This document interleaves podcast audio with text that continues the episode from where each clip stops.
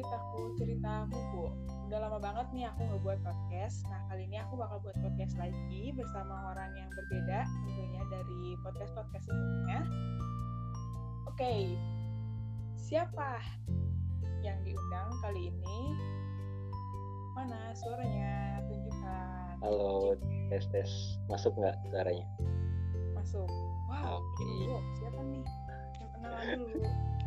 Oke, eh, perkenalan perkenalan ya. Eh, nama saya Fariza dari eh, Farmasi 2019. Udah apa lagi? Udah ya. udah banyak oke makasih ya udah bisa dateng di podcast kali ini oke kita mulai aja nih podcastnya karena banyak kayaknya orang-orang yang penasaran cerita tentang Fariza gitu ya perjalanannya seperti apa maka maka kita buatkan podcast aja biar orang-orang yang penasaran itu jadi gak penasaran lagi oke kita mulai aja nih Oke, siap. Semangat. siap belum siap ya? Udah dong, udah. Mantap. Oke, mulai pertanyaan pertama. Eh, dulu katanya udah pernah kuliah sebelum masuk farmasi Unpad. Itu bener atau enggak? Boleh diceritain. Pistol dari mana nih? Aduh. Ayo, eh, udah tahu duluan. Jadi emang ini sebelum masuk ke farmasi emang sebelumnya kan aku nih angkatan 2018 ya lulusnya lulusan tahun 2018 terus pas sebelum masuk Unpad tuh eh, aku masuk dulu ke adalah satu universitas di Bandung di UIN UIN Sunan Gunung Jati Bandung. Ceritanya gimana? Kenapa bisa masuk ke sana sebenarnya tuh eh, semuanya bermula dari eh, kesalahan aku pas ngisi kode soal di ini apa di SBMPTN-nya. Jadi kan kalau angkatan 2018 tuh angkatan terakhir yang ikut, ah, ikut yang apa yang ngisi pakai kertas ya, yang pengisi pakai kertas LJK. Nah, aku tuh lupa si LJK-nya tuh salah ngebulatin gitu loh. Aku ya pokoknya ngebulatinnya salah. Soalnya tuh waktu pas lagi ujiannya sempet diganti gitu loh kode soalnya tuh. Si soalnya diganti gitu sama pihak pengawasnya. Itu juga kayaknya emang kesalahan dari pengawasnya dan aku lupa nggak diganti gitu pada soalnya. Dan pas dari itu pas keluar baru nyadar udah ya udah ah nangis gitu. Kayak ah ini udah pupus itu harapan aku dulu. Jadi emang pilihan aku tuh eh, waktu pas tahun pertama aku pilihnya FK Unsud sama eh, biologi UGM kalau nggak salah.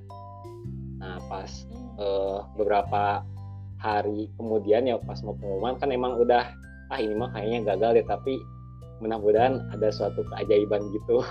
Aku masih berharap keajaiban dan ternyata eh, emang ada tulisan merah kan. Ya tetap semangat gitu kayak gitu gitulah pokoknya. Sempet kayak aduh sedih gitu. Terus sekarang eh, what's next gitu apalagi yang harus dilakukan. Nah aku eh, karena aku udah kayak apa ya udah berpikiran ah ini dari sebelum sebelum hari juga udah kepikiran gagal ada kemungkinan besar gagalnya tinggi gitu. Maka dari itu aku coba daftar ke seluruh eh, universitas yang ada di Pulau Jawa kecuali UB kalau nggak salah. Soalnya yang eh, Universitas Brawijaya Brawijaya tuh harus bisa daftar ujian mandirinya kalau misalnya pilihan satu atau duanya ke sana gitu. Ada yang ke Universitas Brawijaya sedangkan aku kan nggak pilih sama sekali jadi eh, nggak bisa daftar gitu. Pas tahu lolos pas eh pas tahu lolos nih pas tahu nggak lolos tuh langsung aku nyoba cari-cari informasi Eh, yang pertama tuh aku daftar ke Unsud. Terus eh, yang ininya apa buat teknis ujian mandirinya itu kan aku ujian mandiri ya kalau misalnya udah SBMPTN kan jalur masuk satu-satunya harapan tuh ujian mandiri. Aku daftar ujian mandiri di Unsud bayar terus eh, jaga-jaga lagi gitu kalau memang Unsud gak lolos aku daftar ke Undip terus aku daftar ke Unair. Kalau ke UGM juga sama ikut ikut apa ikut kumpulnya ke UGM aku beneran ke Jogja sendirian karena eh, teman-teman aku yang lain tuh yang di tempat les gitu tempat les sudah pada lulus jadi kayak ah ya udahlah nggak apa-apa sendirian gitu. Eh, ngerjain eh, apa ngerjain usulnya terus UI UI ITB juga sempat daftar. Cuman kenapa ya waktu itu UI nggak jadi? Aku tuh sama satu udah mau daftar cuman nggak jadi. Jadinya ya udahlah aku fokus aja yang udah daftar sebelum sebelumnya gitu ITB aku nyoba daftar juga. Eh ITB enggak ding. ITB belum ada belum ada ujian mandiri kalau angkatan 18 ya pokoknya aku daftar universitas universitas tadi. Dan karena memang apa ya kesalahan kode soal gitu ya jadinya kayaknya emang nilainya tuh langsung nol gitu langsung gak masuk ke sistemnya. Soalnya kan kita kalau angkatan 2018 tuh emang bener-bener diurusinnya sama pihak apa ya pihak dari sananya lah gitu. Nggak sama kita daftarnya sendiri-sendiri gitu dari memasukin nilai-nilainya nggak sama kita. Tapi emang dari sistemnya mereka dari yang universitas itu udah koordinasi sama pihak apa ya ya pokoknya pihak yang berwenangnya lah gitu. Dan ternyata tekan gagal. Nah terus tiba tiba-tiba ada apa pengumuman.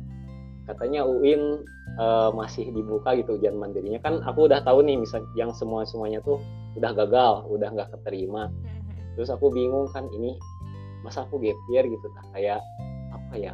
Aku mikirnya aku tuh uh, usahanya udah lumayan uh, apa ya lumayan tinggi lah gitu. Kalau dibandingkan sama teman-teman yang lain kalau pulang les suka nginep suka nyampe jam 12 malam suka ya pokoknya hitung ambis lah aku waktu itu mikirnya tuh.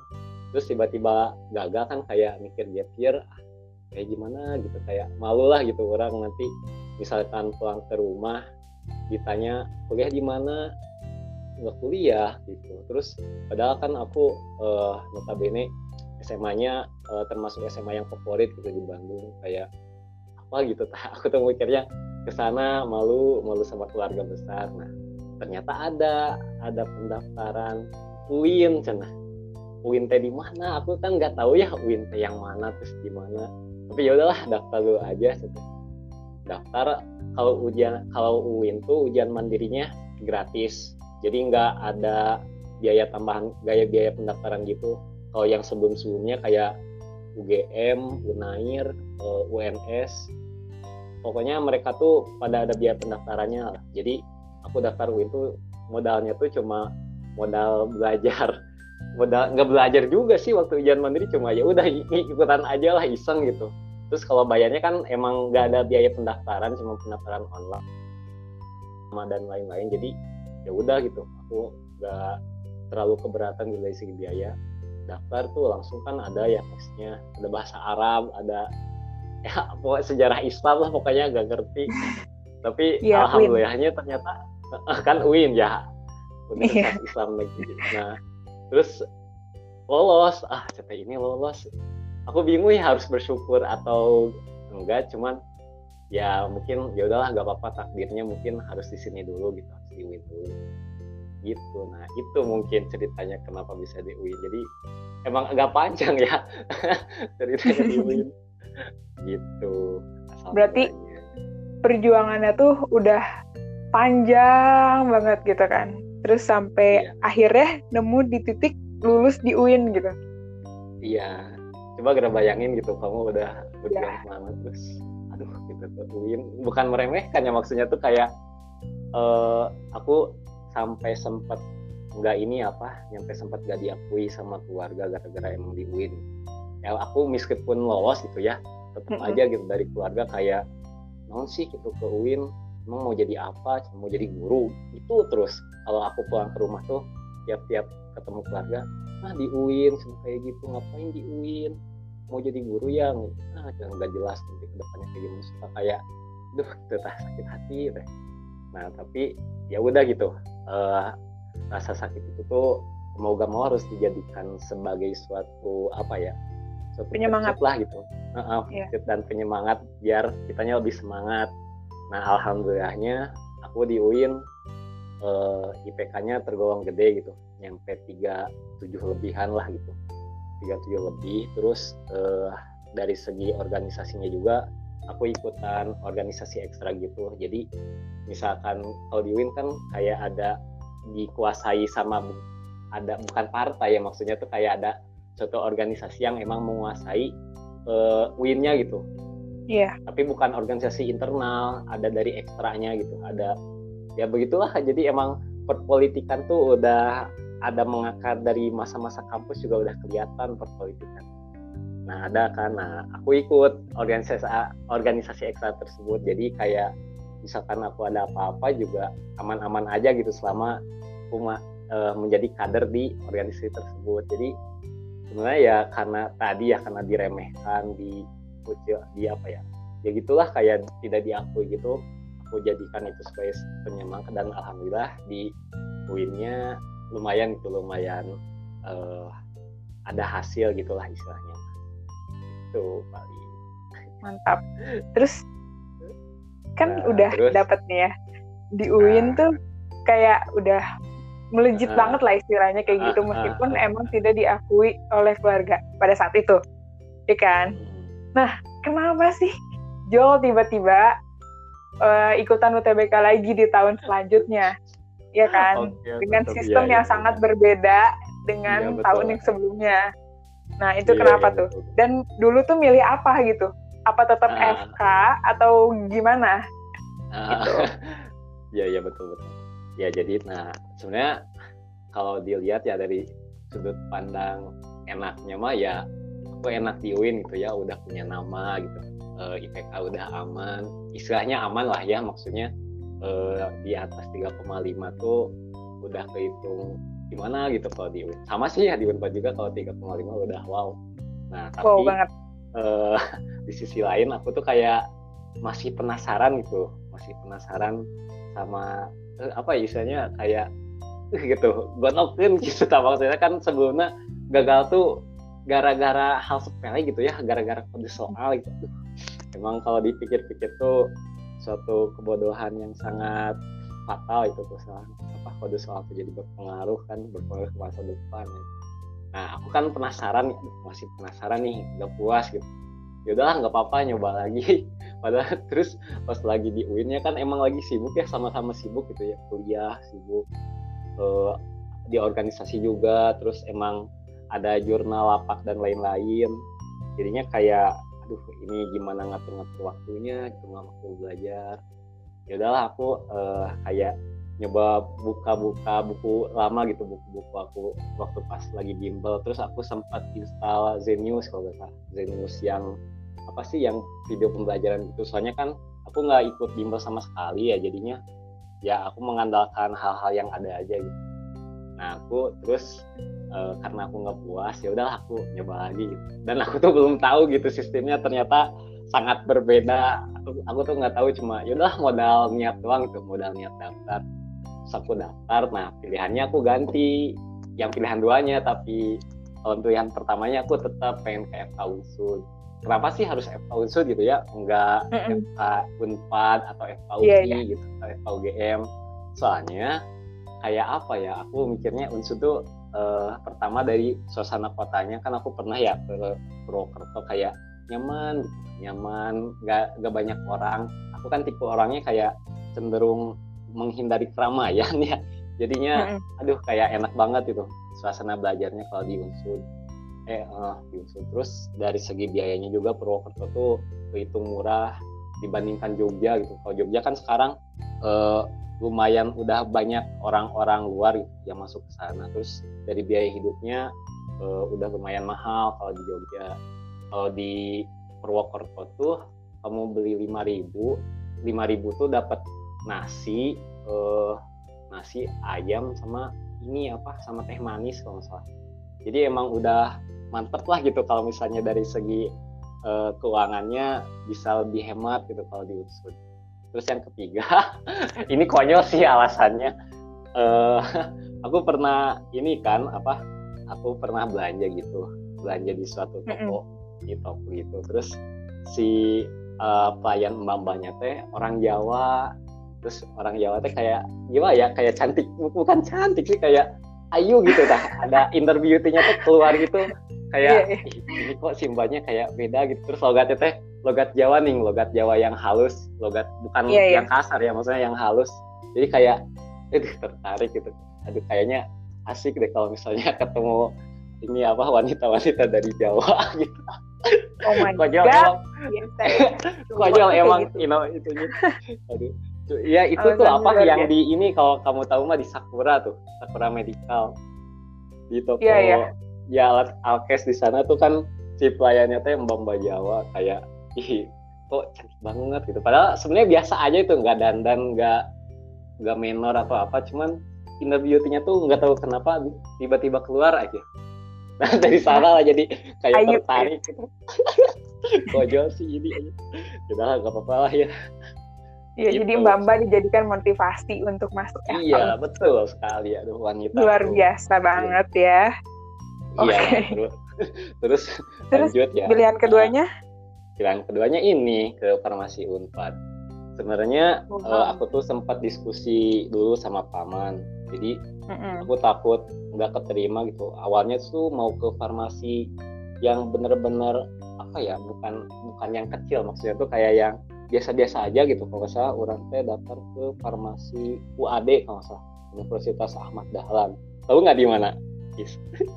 UAD di mana ya? Di mana? Nggak tahu. UAD tuh maaf, maaf, di Jawa. di Jawa di Jawa juga di Yogyakarta oh, di daerah Yogyakarta ya pokoknya orientasinya aku pengen ke Jawa gitu Makanya intinya intinya pengen ke Jawa gara-gara Mbak Mbak Jawa itu.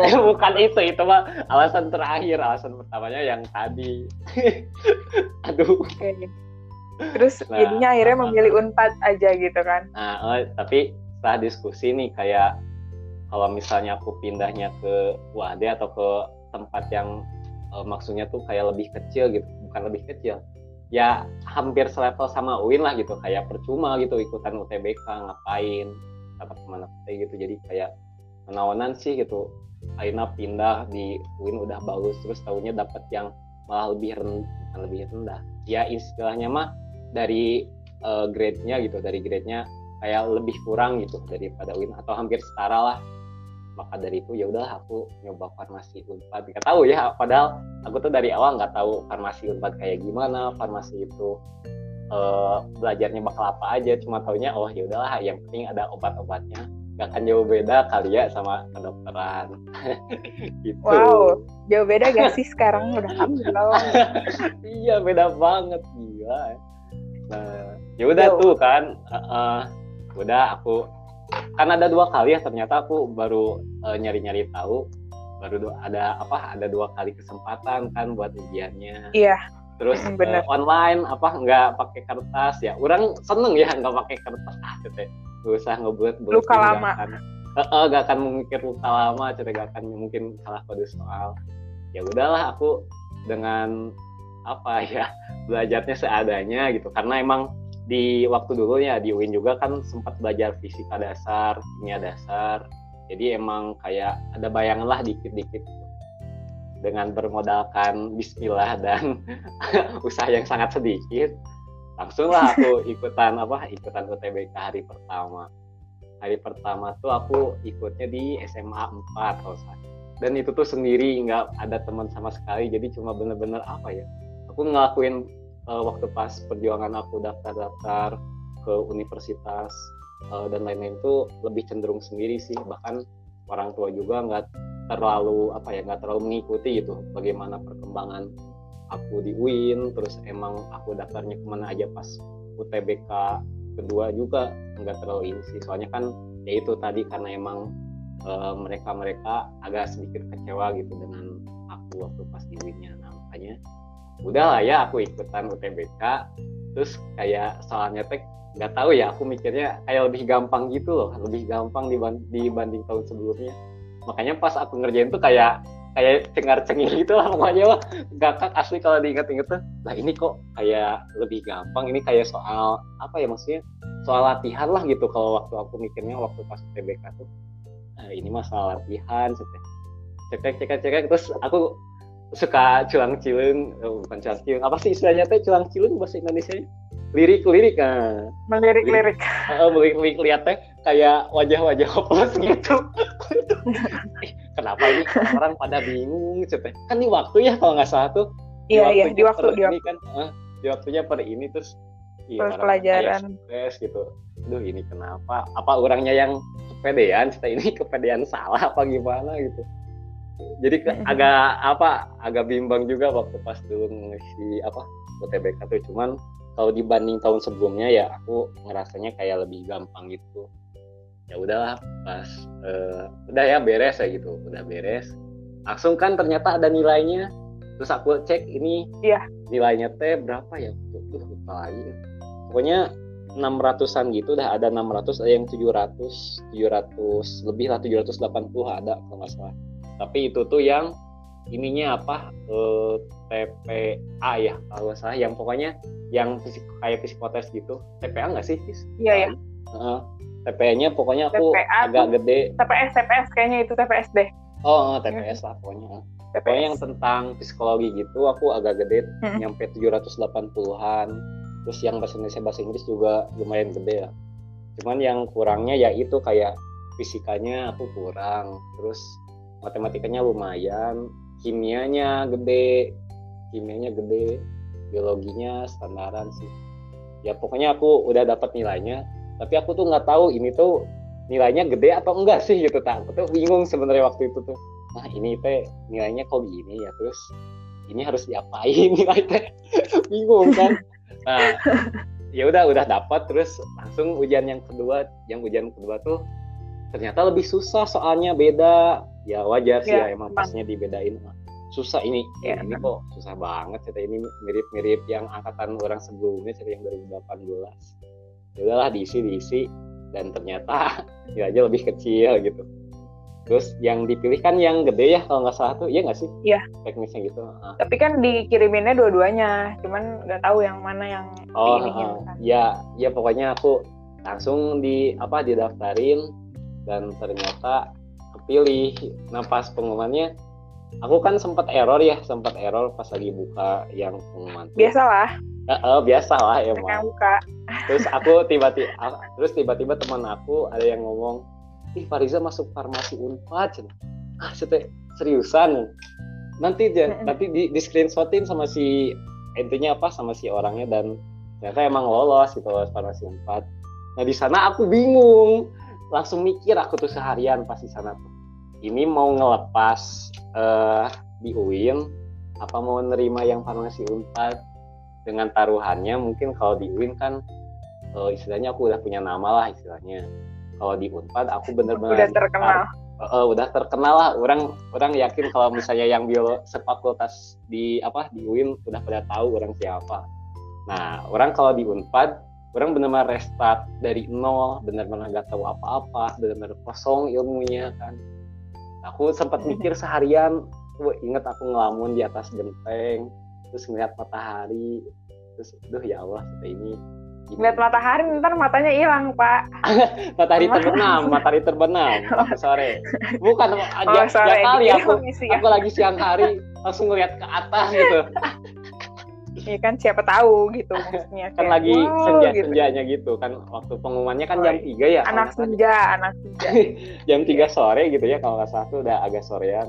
Terus aku Iya, lihat sore kok. ah, aku menatap matahari terus lihat "Hmm, seperti ini akhirnya pilihan kedua berarti emang beneran orang tuh nggak diizinin jadi dokter gitu ya satu orang tuh mikirnya sempat kepikiran ke sana cuman ya selain uh, daripada memikirkan ke sana orang tuh lebih mikirin nggak mending ngelepas atau enggak gitu kan mikir banget. Nah terus pas dianalis dianalisis oh ya pokoknya di istilahnya kayak di inilah dipikir-pikir lagi lah gitu. Kalau Iya, iya. misalnya aku nanti UIN dari segi apa ya maksudnya kredibilitasnya jelas kalah lah ya sama Unpad. Terus dari jurusannya sendiri kan farmasi emang maksudnya ter- termasuk ini yang terkenal lah gitu. Jurusan yang emang terkenal gitu bukan eh, sembarang jurusan. Soalnya kan rumpunnya rumpun kesehatan. Jadinya oh, ya udahlah nggak apa-apa ini aku eh, korbankan aja dulu. Eh korbankan aja dulu. Pokok- pokoknya yaudah aku ngorbanin yang UIN eh, demi ini apa demi masuk ke farmasi jadi emang sebenarnya dilema dulu itu tuh aku ini serius aku mau ngorbanin apa mau ngorbanin ya pokoknya lah di UIN udah punya sesuatu hal gitu. Tiba-tiba aku harus benar-benar kembali lagi ke nol gitu. Nggak ada pertolongan dari mana pun. Dan emang benar-benar nge-restart gitu kan benar-benar nggak ada apa-apa lagi. Udah gitu paling dan akhirnya tibalah aku di farmasi Unpad gitu. Setuju. Pas di situ jadi bangga atau masih tetap kayak B aja gitu. Bangga bangga Orang soalnya orang tua sama keluarga kan oh unpad ya unpad. Nah, pada tahu unpad di mana.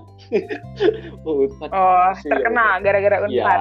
unpad di mana? Di Bandung padahal enggak gitu kan. Di Jatinangor Eh, Iya, lebih ke arah sananya. Jadi emang kayaknya mah ya orang tua aku juga kayak kalau misalnya ditanya sama teman-temannya gak akan terlalu malu kan kalau ditanya di mana kuliahnya di UIN, ah UIN tuh di mana? Kan pada gitu ya kalau misalnya di Unpad.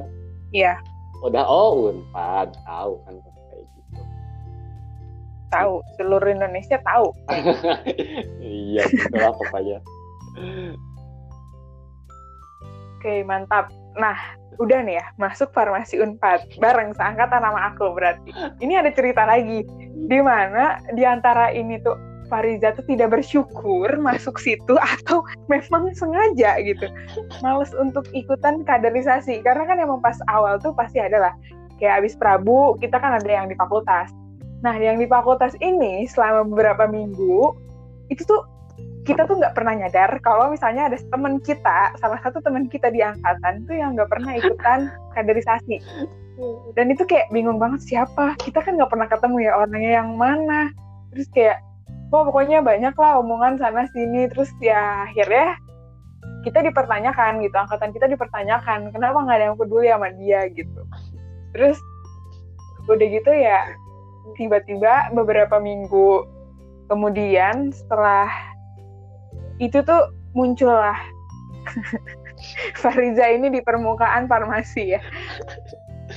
Kalau kuliah sih pasti ketemu nggak sih? Soalnya kan di kelas ya bareng. Iya. Kan kalau lagi peka tuh menghilang nggak tahu ke mana Kayaknya waktu pas katanya kuliah juga nggak pada ini ya, nggak pada nyadar. nggak pada nyadar Iya disangkanya mungkin cutting ya yang mengulang Soalnya nggak ada yang bener-bener ngajak gitu loh waktu pas di kelas. Ini kenapa pada diem-diem gitu. Udahlah. iya soalnya kan kalau misalnya maba tuh biasanya kan kayak ada ada tanda pengenal istilahnya Oh iya ya betul. kita punya pin Iya kan? Kalau Fariza tuh kayaknya nggak punya gitu. Iya, jadi kan iya. kita kayak oh cutting nih kan nggak punya pin gitu. Kalau angkatan kita kan kita semua pakai pin ya. Jadi kayak udah ditandain banget lah kita adalah maba. Iya betul. gitu. Dan nah itu tuh gimana sih? Ya pada saat itu tersadarkan kalau misalnya kaderisasi itu penting banget di farmasi Unpad. Iya iya betul. Jadi cerita awalnya eh, aku mau intermezzo dikit. Aku nggak ikut Prabu sama sekali. Tiga hari berturut-turut aku nggak ikut luar biasa. Prabu. Jadi luar Eh, biasa. kayak aku sebenarnya kenangor ya. Aku tuh kenangor cuman kayak ya udahlah aku lebih baik di kosan aja lah. Malas banget ikut Prabu. Soalnya kan pernah juga ya ikut kayak inagura inagura ya lah istilahnya kalau di UIN tuh inaugurasi kayak Prabunya gitulah kayak perkenalannya gitu. Iya. kayak ah, bosen gitu ngapain juga? Asa nggak ada benefitnya gitu. Aku mikirnya dulu gitu ya. Ini pikiran aku dulu ya bukan sekarang ya. Bukan berarti aku sekarang oke. pasti ngedukung oh ya udah nggak usah ikut Prabu tapi aku sempat dulu mikirnya ya ah pasti paling sama aja kayak UIN lah gitu. Sama-sama ya cuma perkenalan universitas doang ya. Udah tahu gitu unpad unpad di Jatinangor fun fact yang paling intinya mah unpad tuh di Jatinangor itu yang aku tahu udahlah itu juga udah cukup kayak terus aku nggak tahu sebenarnya fakultas farmasi itu di mana waktu ya karena emang gak ikut Prabu ya jadi ya nggak tahu sebenarnya aduh farmasi itu di mana terus kan ini ya ada di mana Oh, nggak tahu seriusan. Itu kan ada yang plang training, yang plang di bundaran itu. Kan fakultas farmasi itu ke Iya. kanan ya. Aku nyoba ke kanan, terus tiba-tiba, lah ini mana CT fakultasnya kok nggak ada. di kiri padahal di kiri kan pada harusnya jalur kiri, soalnya jalur apa? Jalur IPA ya, jalur MIPA. Kalau Iya. yang yang di itu tuh apa? Yang di plang tuh si fakultas farmasi emang ke jalur kanan loh.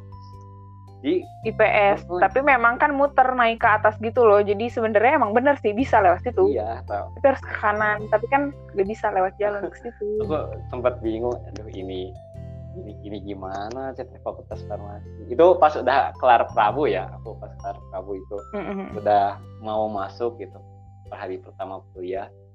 Terus aku kayak masuk fakultas tiba-tiba kayak diliatin gitu ini siapa? Mungkin ya ini siapa soalnya kayak baru pada lihat mungkin ya. Gak tau dah aku kayaknya diliatin sama cutting sama anak angkatan. Ya pokoknya mah bener-bener baru masuk lah istilahnya mah. Terus aku nggak ngomong sama sekali. Aku cuma bawa buku kalau nggak aku bawa buku. Terus kalau nggak salah tuh hari pertama tuh ada praktikum dah kalau nggak salah. Ada praktikum. Terus aku diam kan di tangga. Tiba-tiba ada yang nyamperin anak anak angkatan kita tuh siapa ya lupa lagi pokoknya nanyain Kang mau nanya? Kalau ini apa kalau ruangan apa gitu dia tuh nanya ruangan gitu ya disangkanya mungkin aku tuh cutting gitu. Terus ya dia nanya yeah. Kang kalau ruangan bla bla bla di mana ya? Terus Aing bingung kan nah Aing juga sama cetek bingung nggak tahu apa-apa dalam hati itu terus ya udah aku bilang coba tanyain ke teteh yang di sana cetek saya lupa lagi terus dengan polosnya dia tuh bilang oh iya makasih gitu. Malah kan harusnya curiga gitu. Nah kenapa nggak tahu? Kan gitu ya kalau Aing mikirnya. Terus dia tiba-tiba oh iya makasih kang gitu lah. Kocak banget sih itu. Parah ya. nah itu kan jadi emang baru pertama kali masuknya udah disangka cutting lagi. Emang muka orang kayak yang tua gitu ya. Aduh parah banget emang itulah pokoknya hari masalahnya tuh pin. Uh, uh, uh, pin itu berharga. aku gak pakai pin ya. Ya pokoknya hari pertama kuliah seperti itu. Terus ya aku tadi kan udah disinggung ya emang cabut peka. Aku benar-benar nggak ikut A sama sekali gitu. Dari awal nyampe pekan ke tujuh kenapa? Yang Gila, pertama itu tuh udah jauh banget tujuh kenapa? Kayak udah mau akhir. Emang emang nah alasannya kenapa? Soalnya aku kebetulan ikut diklat juga di tempat lain gitu. Bukan ikut yang SSG gitu SSG santri siap guna. Sebenarnya ya sebenarnya ini mah uh, aku jujur aja. Sebenarnya bisa sih nyempetin peka gitu soalnya SSG itu mulainya dari siang dari jam sekitar jam satuan lah dari jam satu nyampe hari minggu nyampe minggu sore gitu. Cuman karena aku takut capek gitu ya di diklatnya jadi ah yaudah gue usah ikut padahal kan bisa ya sebenarnya aku bisa ikut cuman pastinya bakalan terus-terusan izin gitu. Jam 12 aku pastinya bakal izin. Dan kalau jam 12 izin tuh berarti aku bakal menghindari evaluator kan. Jadi kayak ah, kayaknya jangan disinggung dong. Jangan.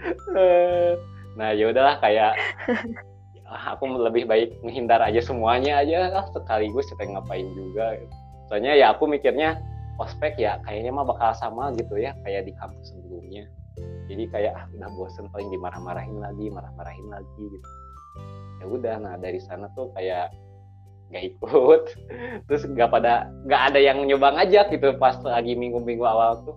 Dari minggu satu nyampe yang tugas pem, apa yang tugas buku tuh kayak nggak ada yang bener-bener eh kamu ikut peka dong. Kayak ngerasa nggak ada gitu orang waktu pas minggu-minggu awal pertama tuh. Pas mulai ada tuh waktu mau terakhir-terakhir lah pokoknya nggak tahu dari minggu keempat gitu ya. Pokoknya ada yang nyoba e, ngontak ke aku oh pas waktu pembentukan kelompok ada pembentukan kelompok kan kelompok peka.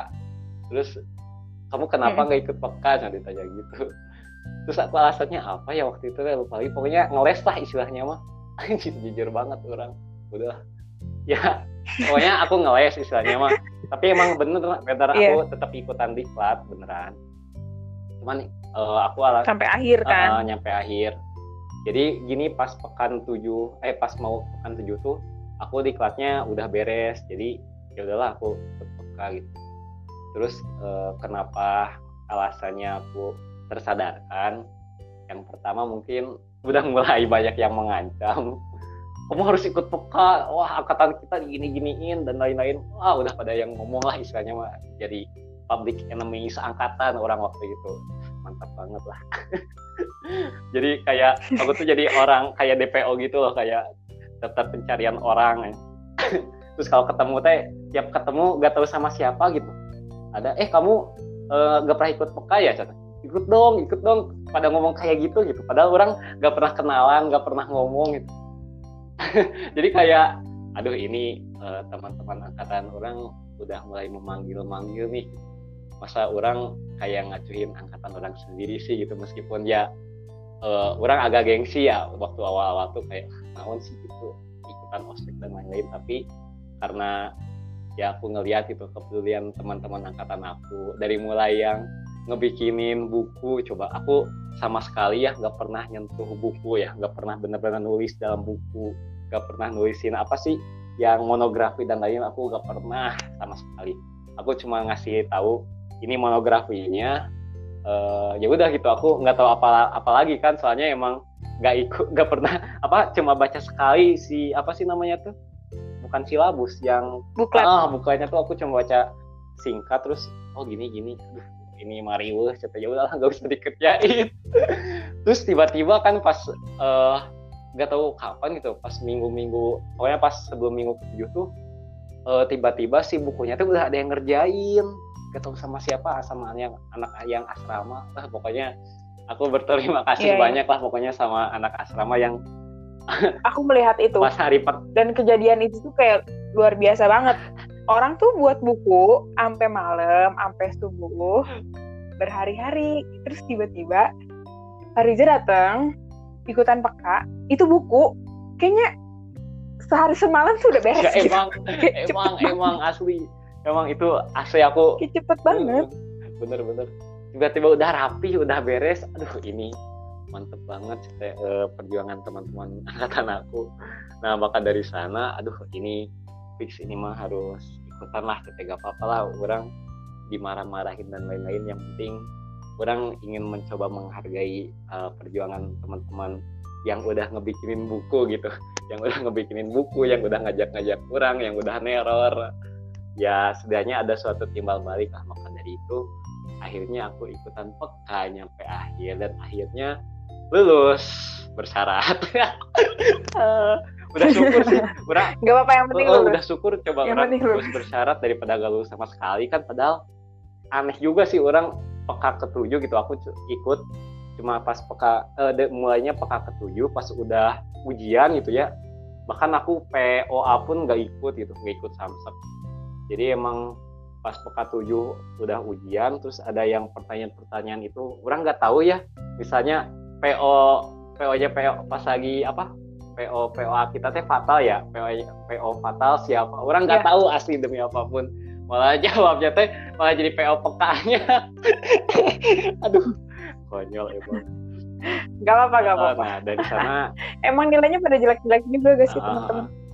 ya masih punya ikut peka selama ini nah dari sana ya udahlah orang udah bersyukur juga. Ih ini udah lumayan gitu orang bisa lulus juga udah bersyukur. Dan ya itulah pokoknya. Jadi kenapa aku bisa tersadar? Soalnya aku ngeliat teman-teman angkatan aku yang emang udah berjuang berjuang uh, ngebikinin buku aku sih aku yang benar-benar paling membuat cerk gitu sih. Menyentuh. Uh, menyentuh terus bisa ngenyalain lampu apa ya lampu kepekaan. Jadi stop kontaknya tuh dari sana dari pas lihat buku udah beres sehari aduh ini ya masa sih orang tidak memberikan sesuatu apa-apa gitu. Masa orang mengkhianati perjuangan mereka. Maka dari itu ikutlah peka gitu. Dan di peka pun memang pada saat itu setelah itu tuh kayak terus ngacung terus gitu iya. Kayak jadi dikenal oleh angkatan. Dan jadi apa ya jadi aktif aja. Gitu kan. caper itu mas caper karena aku tahu mikirnya okay. mikirnya aku ini orang aku bener-bener belum apa ya maksudnya belum pernah berinteraksi sama sekali ya. Uh, aku pernah baca ya dari buku mana gitu. Yang pokoknya first impression tuh bener-bener penting banget. Maka dari itu ya udah aku bikin satu first impression yang wah gitu. Padahal ya biasa-biasa aja gitu pas lagi ke sana ke sananya mah kayak ya biasa kayak orang biasa. Cuman pas lagi pertama sengaja tuh aku ngacung ya udah nggak tahu apa apa juga ngacung ngacung ngacung gitu. Ya yang penting orang-orang tuh uh, uh, bisa men aku uh, aku ya aku bisa mendapat perhatian dari orang-orang gitu. Karena emang aku nggak ikut peka terus ya aku mau membutuhkan perhatian daripada diem-diem kan nggak tahu apa-apa. Itu nah yeah. sana dan itu keren keren banget. Dan ada satu hal lagi yang menarik banget menurut aku karena memang itu kan menjadi DPO ya. Selama ini tuh jadi DPO dan akhirnya jadi booming banget dan terkenal akhirnya. Terus uh, yang mungkin ini pribadi aku ya. Pribadi aku tuh bingung ketika Fariza mencalonkan sebagai sekum dari kaderisasinya farmasi tahun depannya itu kayak cengok banget ya kayak what? gitu kemarin ke mana aja gitu. Kemarin tuh nggak ikut. Kok berani beraninya sih gitu. Jadi nyalonin jadi sekumnya peka gitu kan. Terus kayak aku aku ngerasanya gini ini dari pribadi aku ya. Pribadi aku tuh ngerasa kayak ah nggak akan menang lah orang pekanya aja nggak ikutan gitu kan. Terus kayak udah itulah udah kayak aku kayak itulah gitu. Pasti nggak akan keterima gitu. Nganggap Fariza tuh kayak gitu. Dan tiba-tiba tiba-tiba jeng jeng keterimanya tuh Fariza gitu dari tiga orang. Tiga orang yang daftar yang keterima Fariza Terus kayak wow keren banget guys. Gitu kan kayak wow hebat banget sih. Dan aku masih penasaran sih sebenarnya kenapa sih jadi awalnya nggak mau awalnya nggak suka sama peka tiba-tiba jadi suka peka hmm. gitu. Maksudnya jadi kayak berkontribusi di sana gitu. Terus jadi daftar sekum. Terus dari sekum itu jadi melejit banget nih sampai sekarang jadi PO Parkop gitu kan kayak wow keren banget. Yang awalnya bener-bener jadi DPO sekarang jadi PO gitu. Kan kayak keren banget yeah, yeah, gitu yeah. kan. Ya pokoknya nah, boleh ceritain tuh kenapa? Ya, pokoknya landasan utamanya sih kayak kenapa aku berani nyalon menjadi sekum? Simple sih karena aku ngerasain peka gitu. Gak, ngera, gak pernah ngerasain peka. Jadi uh, kayak penasaran sih emang peka tuh gimana aja ya? Sebenarnya alasan landasan utamanya ya landasan awalnya tuh cuma itu doang itu aku kepikiran emang peka tuh ngapain aja sih? Aku kan gak ngerasain ya udahlah gak apa-apa. Jadi sekum nyoba daftar itu padahal aku sebenarnya bukan iseng ya maksudnya kayak lah uh, istilahnya nyoba-nyoba wae gitu. Karena aku udah nyadar diri aku kan nggak pernah ikut itu emang bakal ada yang uh, milih nggak ya gitu? Soalnya kan apa ya maksudnya orang juga waktu pas awal-awal tuh waktu tingkat pertama emang belum terlalu dikenal gitu sama beberapa banyak orang tuh karena emang aku nggak ikut peka kan makanya ya wajar itu gak banyak yeah. dikenal terus di, di, selain dari itu juga aku kayak pengen ngebuat suatu perubahan gitu. kayak emang ini tuh kaderisasi itu emang harus seperti ini gitu harus ada marah-marahnya lah atau maksudnya itu kayak ya pokoknya kayak waktu pas kita peka dulu meskipun emang aku ngerasainnya cuma bentar tapi kayak memberikan suatu impact gitu.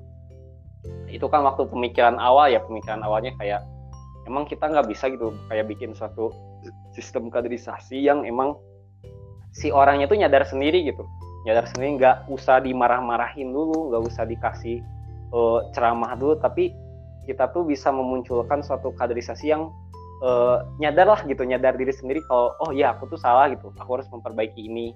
Mungkin sistemnya kayak yang di Jepang lah istilahnya aku ngambil contohnya dulu tuh. Kalau di Jepang kan kayak jarang nggak sih orang marah-marah jadi emang mereka tuh udah punya kedisiplinan sendiri gitu memunculkan kedisiplinan yeah. dari awalnya gitu. Tanpa harus ada paksaan pun mereka udah disiplin kan. Nah aku nyoba tuh bukan nyoba ya berhayal lah istilahnya. Ini kece juga ya kalau misalnya peka uh, sistemnya jadi kayak hasil hasilnya gitu hasil hasil kadarnya tuh jadi kayak uh, orang-orang Jepang gitu ta jadi kayak pengen ngebuat suatu perubahan gitu aku tuh mikirnya waktu pas lagi uh, nyalon jadi sekum peka tuh sebenarnya itu sih alasannya. Pertama karena emang aku nggak pernah ikut jadi aku penasaran gitu pengen ikut peka tuh kayak gimana sih sebenarnya. Terus yang kedua aku kayak pengen membuat perubahan sistem gitu perubahan sistem kaderisasinya. Namun ya begitulah. Ya mungkin Bilkis juga tahu. Banyak sekali pihak-pihak eh, lain gitu yang emang beneran meng apa ya maksudnya bukan mengintervensi juga. Mengintervensi nggak apa-apa cuman maksudnya intervensi yang di sini tuh apakah bersifat memaksa gitu bersifat memaksa atau bersifat eh, memberikan satu solusi. Nah di sini intervensinya tuh memaksa dan gak ngasih solusi gitu. Hanya membuat kita makin bingung dan akhirnya eh, perubahan-perubahan yang aku udah sempat apa ya pikirkan tuh ah ini susah soalnya uh, karena masih ada pihak-pihak tertentu itu ya ini bakal gak akan bisa dirubah gitu. Mau dirubah dikit aja langsung di komen kan apalagi kalau rubah besar-besaran. Maka dari itu ya ya udahlah ini mah uh, sebagai pelajaran aja gitu. Pelajaran waktu pas aku jadi sekum ternyata membuat suatu perubahan tuh uh, tidak semudah yang kita bayangkan. Butuhkan suatu usaha yang keras dan mental yang kuat juga untuk membuat satu perubahan. Gitu sih alasannya kalau mau jadi sekum tuh. Aduh. Mantap banget. Terus gimana sih uh, apa ya ada gak sih kata-kata yang buat temen-temen yang sekarang lagi pengen berjuang jadi suatu pimpinan atau DPH di peka ini oh gitu? iya. Paling aku mau nitip pesan ya ini dari sudut pandang aku mungkin uh, beberapa ada yang nggak setuju ataupun uh, nggak serak gitu sama pemikiran aku. Cuman uh, ini ya evaluasi juga gitu waktu pas aku jadi sekum pertama-tama mungkin kitanya harus uh, apa ya maksudnya di tim pakanya juga tuh harus benar-benar satu pemikiran tuh benar-benar satu pemikiran. Nggak ada suatu apa ya maksudnya ada yang bertentangan atau misalnya ada yang nggak pemikirannya berlawanan. Jadi emang kita tuh sebagai satu tim DPH ataupun pimpinan satu frame gitu jelas uh, maksudnya frame ini tuh mau ke mana gitu. Si pakannya tuh mau dibawa ke mana terus uh, nanti konsepnya mau bagaimana dan itu tuh harus benar-benar satu gitu benar-benar nggak ada uh, apa ya maksudnya nggak ada celahnya lah. Terus benar-benar harus dianalisis lebih dalam apa pun yang ditentukan mau itu dari konsepan takutnya ada celah yang emang bisa diserang gitu dari pihak yang lain gitu. Misalnya dari kita udah konsep nih udah konsep matang-matang nyampe pekat terakhir terus tiba-tiba lupa uh, apa waktu mulainya di randonnya tuh waktu mulainya tuh ter, misalnya terlalu pagi tuh. Nah itu tuh terlalu pagi teh kenapa harus dibahas lebih lanjut gitu. Ya pokoknya uh, iya sih itu benar-benar harus matang itu sematang-matangnya. Terus diusahakan tuh kita sendiri tuh harus nyari suatu celah. Jadi nanti kalaupun misalnya bakalan diserang tuh udah bukan diserang maksudnya kayak ada suatu argumen ya kita bisa kayak memberikan argumen yang jelas juga gitu. Gitu sih paling kalau dari aku. Dan uh, pokoknya ya semangat aja sih. Harus semangat da apa ya meskipun emang sih kalau dari segi capeknya tuh bakalan capek banget nyampe ini juga. Udah pastilah bakal capek cuman hasil yang didapatkannya pun uh, tidaklah sedikit gitu. Masih hitung banyak uh, hasil yang didapat waktu jadi kepenyanderaan kota tuh contohnya aja aku aku kan jadi sekum padahal aku nggak apa ya maksud awal awal tuh nggak terlalu dekat sama siapa pun lah gitu di farmasi bisa gitu kayak gitu kan. Coba sok aku kayak nggak punya circle nggak punya temen lah istilahnya mah kayak bener-bener no lab. Terus tiba-tiba jadi sekum. Kan kalau jadi suatu pimpinan tuh kita perlu banyak koordinasi kan dengan banyak orang. Nah dari sana aku mulai, mulai belajar berkomunikasi itu kayak gimana ngobrol sama cutting tuh kayak gimana? Uh, ber ya pokoknya mah uh, mengurusi teman-teman bukan mengurusi mem, inilah istilahnya mah membimbing teman-teman yang lain tuh kayak gimana gitu. Biar satu frame nah dari sana aku belajar ya banyak gitu. Sama alumni juga koordinasinya seperti apa harus gimana sama dosen. Ya banyak lah banyak banget pokoknya yang dapat diambil. Dan kalaupun misalnya capek ya ingat ingat gitu ingat tujuan awalnya dan hasil yang didapatkannya pun nggak sedikit gitu. Itu sih Chris kalau dari aku pesannya. Mantep. Jadi kayak gini uh, seakan-akan jadi sekum itu kayak mempekakan iya, diri sendiri gitu di tahun buat aku peka itu tuh? Daripada iya tapi memang jadinya keren banget sih peka tahun kemarin 2020 tuh emang jadinya keren banget untuk pertama kalinya melaksanain kaderisasi secara online. Dan dengan sekum yang dulunya tuh pekanya ya nggak bener gitu. Tapi menghasilkan sebuah peka yang sangat luar biasa banget. Terima kasih pokoknya DPH DPH pimpinan-pimpinan semua pokoknya teman-teman panitia peka tahun 2020 iya, ya gajah bener. tidak bisa dilukiskan dengan kata-kata perjuangannya rapatnya ah masih ada satu ikatan batin lah. Soalnya bener-bener kita tiap hari kayak ketemu rapat lagi rapat lagi. Iya. Rapatnya tuh udah kayak makan obat gak sih? Kayak tiga kali sehari gitu kadang kan dua kali Iya. sehari. Kayak seru sih. Memang di situ jadi kayak membuat ada rasa kekeluargaan iya yang iya lebih gitu. betul kepanitiaan itu karena memang ya hampir tiap hari lah ketemu gitu. Curhat juga kadang-kadang Hmm. kan. Kayak iya. curcol di sana. Gitu. Sekarang nih kan udah tuh udah jadi sekum terus sekarang jadi aktif banget di Kemafar gitu kan. Tuh gimana sih buat jadi semangat lagi gitu kan? Jadi kayak aku harus dapet ini aku harus Oh, iya. kayak gini di Kemafar Iya, aku iya, harus iya. kayak gini gini itu tuh tombolnya di mana gitu ya semenjak apa apa semenjak jadi sekum atau gimana. Jadi gini sebe- sebelumnya ya sebelum aku masuk ke Unpad, aku tuh udah kayak ngebuat satu eh, rencana jangka panjang apa eh, life planningnya gitu. Life planningnya udah aku bentuk. Jadi emang sebenarnya aku nggak ikut peka, terus aku tiba-tiba datang di peka di tengah-tengah tuh emang udah kerencanain gitu dari awal juga emang eh, mau gak mau aku pasti bakalan ikut, bakalan ikut peka. Cuman aku nggak mikir mau kapan ikut pekanya cuman yang pasti minimal aku hari terakhir datang gitu tah memunculkan diri. Sebenarnya rencana awalnya tuh gitu. Jadi yang penting aku sekali lah gitu sekali pernah ikut peka dan ternyata aku ikut pekanya tiga kali ya nggak jauh beda lah. Itu tuh waktu pas awal-awal pertama nah jadi pas awal pertama aku masuk nih udah masuk peka terus ada eh, beberapa planning yang aku lakukan. Aku bentuk si rumusnya tuh OED OED nah O-nya observe E-nya expand D-nya dominate. Jadi emang aku udah ngebuat suatu rumus gitulah dalam buku aku buku eh, life training aku.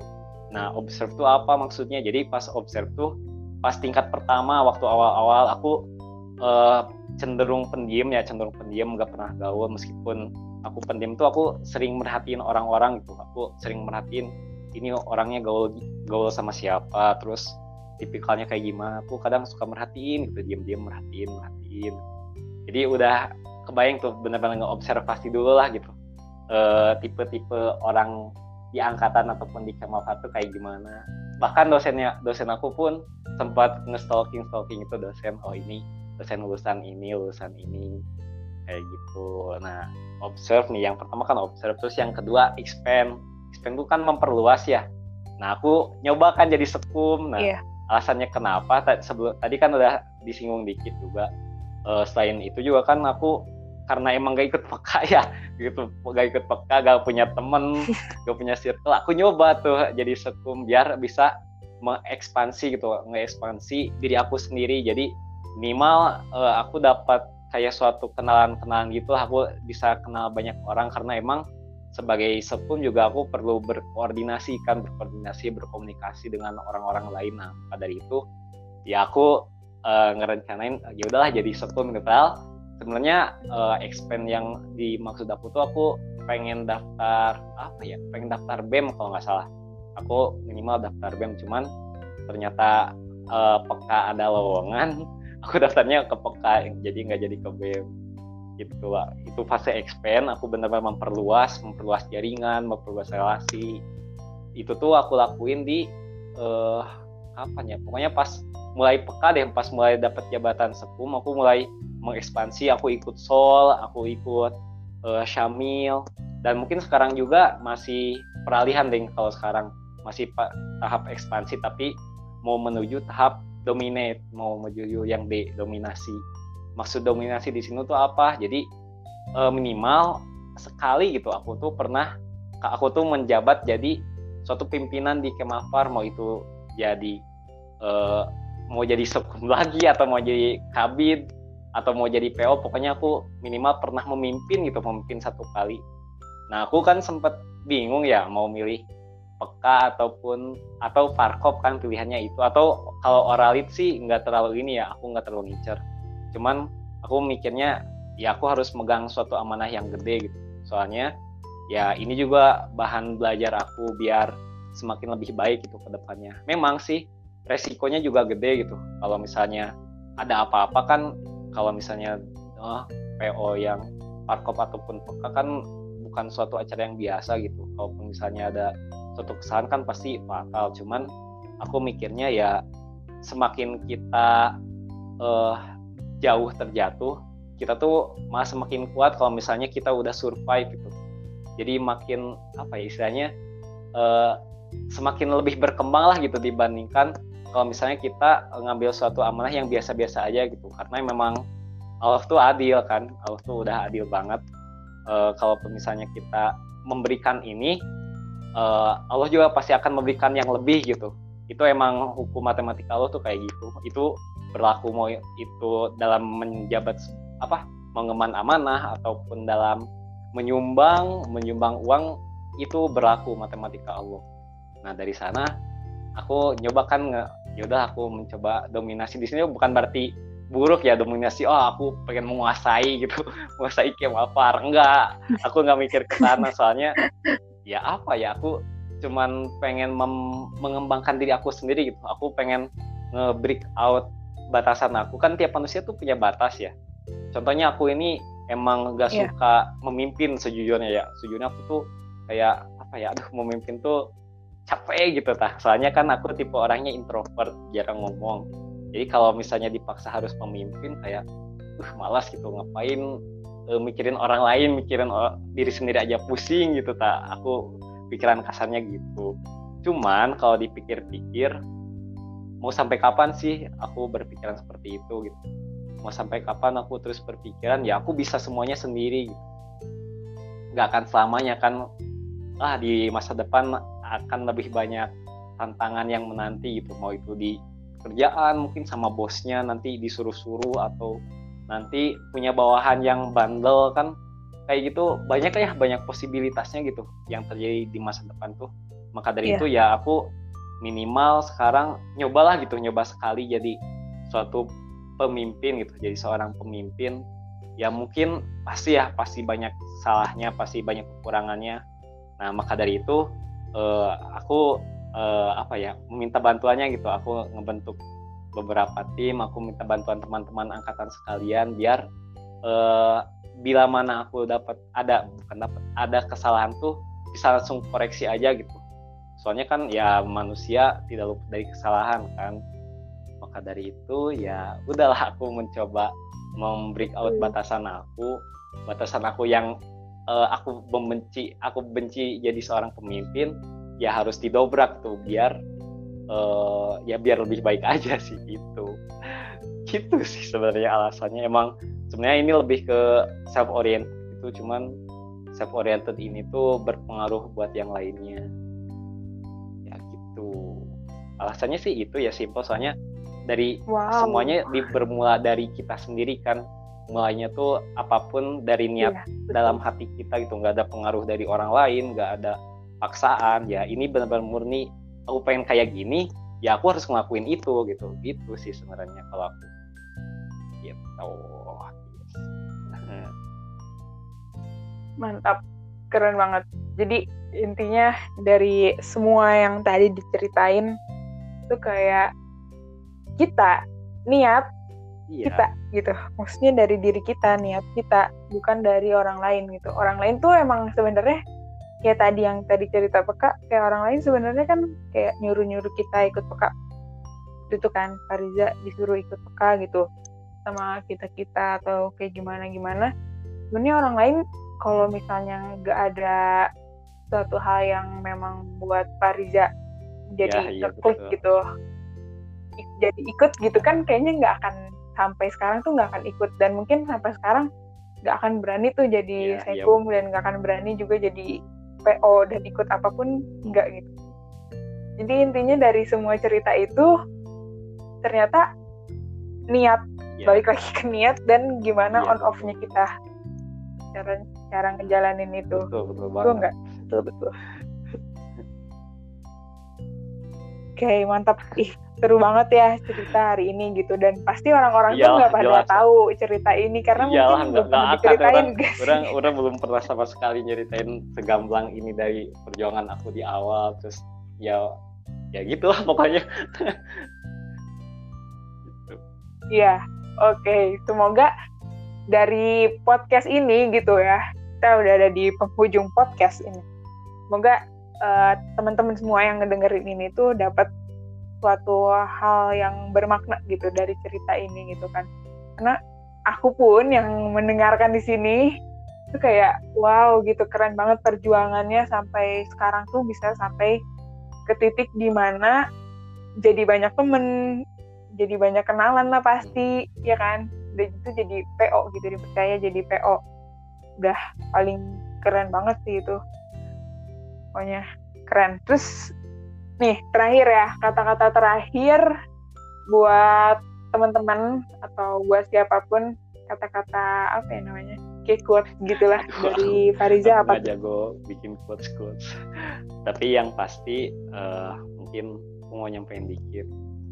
Uh, mungkin tadi bener ya kesimpulan yang tadi dibahas sama Bilkis itu udah bener. Jadi emang segala sesuatu tuh dimulainya benar-benar dari niat gitu. Waktu pas aku itu kan aku niat ke apa niat ikut SBMPTN kan pertama awalnya niat kan nggak tahu SBMPTN bakal berubah gitu. Iya. Terus pas mau ke Unpad juga cuma niat ah yaudah ke Unpad gitu. Nggak apa-apa lah ke Unpad soalnya ya dekat gitu. Padahal nggak tahu kan Unpad itu kayak gimana farmasi Unpad kayak gimana. Terus yang peka juga kan peka gara-gara lihat buku dikerjain waduh ini harus ada uh, kan harus tersentuh, gitu. Ah ini udah niat banget orang ikut peka ya semuanya juga segala sesuatu tuh uh, bermulanya dari niat gitu. dan niat itu bukan muncul dari luar tapi dari dalam kita sendiri gitu. Maka dari itu sebelum uh, kita pengen mengaktifkan bukan mengaktifkan ya istilahnya membuat niat itu muncul, kita perlu tahu dulu gitu diri kita sendiri itu sebenarnya siapa sih, kenapa kenapa kita harus melakukan hal tersebut? Uh, dan apa sih sebenarnya tujuan yang ingin kita capai dari uh, niat yang emang bakalan kita jalankan tuh. Jadi memang secara tidak langsung juga ketika kita udah muncul niat harus dipikirkan juga gitu hal-hal dasarnya kayak ya itu tujuannya bagaimana terus hal yang akan dilakukannya gimana gitu. Jadi uh, istilahnya intinya kita perlu uh, know our, kita perlu tahu diri kita sendiri gitu. Kita perlu mengenal diri kita sendiri karena segala sesuatu itu bermulanya dari diri kita sendiri itu. Semuanya ya. Pokoknya itu. Terus uh, selanjutnya jangan lupa kita juga perlu bergantung kepada uh, zat yang menciptakan kita gitu yang apa ya istilahnya membuat kita seperti ini jangan salah loh kenapa kita bisa berkembang seperti ini kenapa aku misalnya ya aku misalnya bisa jadi sekum jadi PO bisa jadi lolos ke farmasi unpad. Itu bukan semata-mata karena mm -hmm. usaha aku. Jadi emang kalau dipikir-pikir usaha aku dikit kan. Aku nggak ikut nggak ikut peka tiba-tiba jadi sekung aku nggak belajar tiba-tiba masuk farmasi unpad gitu. Pasti ada suatu zat lain yang lebih kuasa gitu. Yaitu Tuhan Tuhan yang Maha Esa. Atau kalau misalnya di Islam tuh Allah Subhanahu Wa Taala gitu. Jadi uh, jangan sampai kita sombong gara-gara oh ya udah aku bisa ini gara-gara aku nih udah usaha keras dan lain-lain jangan lupa loh padahal yeah. yang bisa membuat kita seperti itu tuh ya siapa lagi kalau bukan Allah Subhanahu wa taala gitu. Jadi uh, istilahnya jangan lupa lah gitu, jangan lupa kepada uh, zat yang menciptakan kita gitu dan apa ya ya gitu sih. Pokoknya intinya mah uh, harus tetap beribadah karena emang apa sih gitu yang kita kejar di dunia ini. Emang sekarang nih aku jadi PO terus buat apa gitu? Cuma dapat ini apa? Maksudnya hmm. cuma dapat kenalan doang. Kan harusnya ada suatu hal yang lebih ya salah satunya ibadah gitu ibadah buat uh, uh, ibadah kepada Allah Subhanahu Wa Taala itu mungkin kalau dari aku pesan-pesan terakhirnya aku sebenarnya bicara Mantap. gini aku ya, bicara gini banget. bukan berarti aku bener ya kadang kadang mikir oh kenapa sih yeah. ngomong kayak gini sosokan banget ya kita sama-sama memperbaiki diri gitu kalau misalnya aku gak ngomong kayak gini aku harus tunggu dulu baik gitu aku benar-benar nunggu perfect ya nggak akan pernah ada ini nggak akan pernah ngasih tahu hal-hal baik gitu karena uh, aku sendiri belum merasa perfect yeah. gitu kayak belum merasa agak pantas tapi ya setidaknya kita bisa memberikan suatu apa ya suatu hal lah gitu suatu hal yang baik meskipun jadi kita sendiri masih merasa buruk gitu mungkin tuh closing statementnya oke mantap banget nah udah cukup berarti ya podcast kita kali ini terima kasih Fariza udah mau cerita di podcast ceritamu ceritaku ceritamuku Oke, sampai jumpa di podcast selanjutnya. Ya. Makasih, Fariza. Dadah. Makasih juga, Bilkis. Yuk, bye-bye. Ya. Sampai jumpa, guys.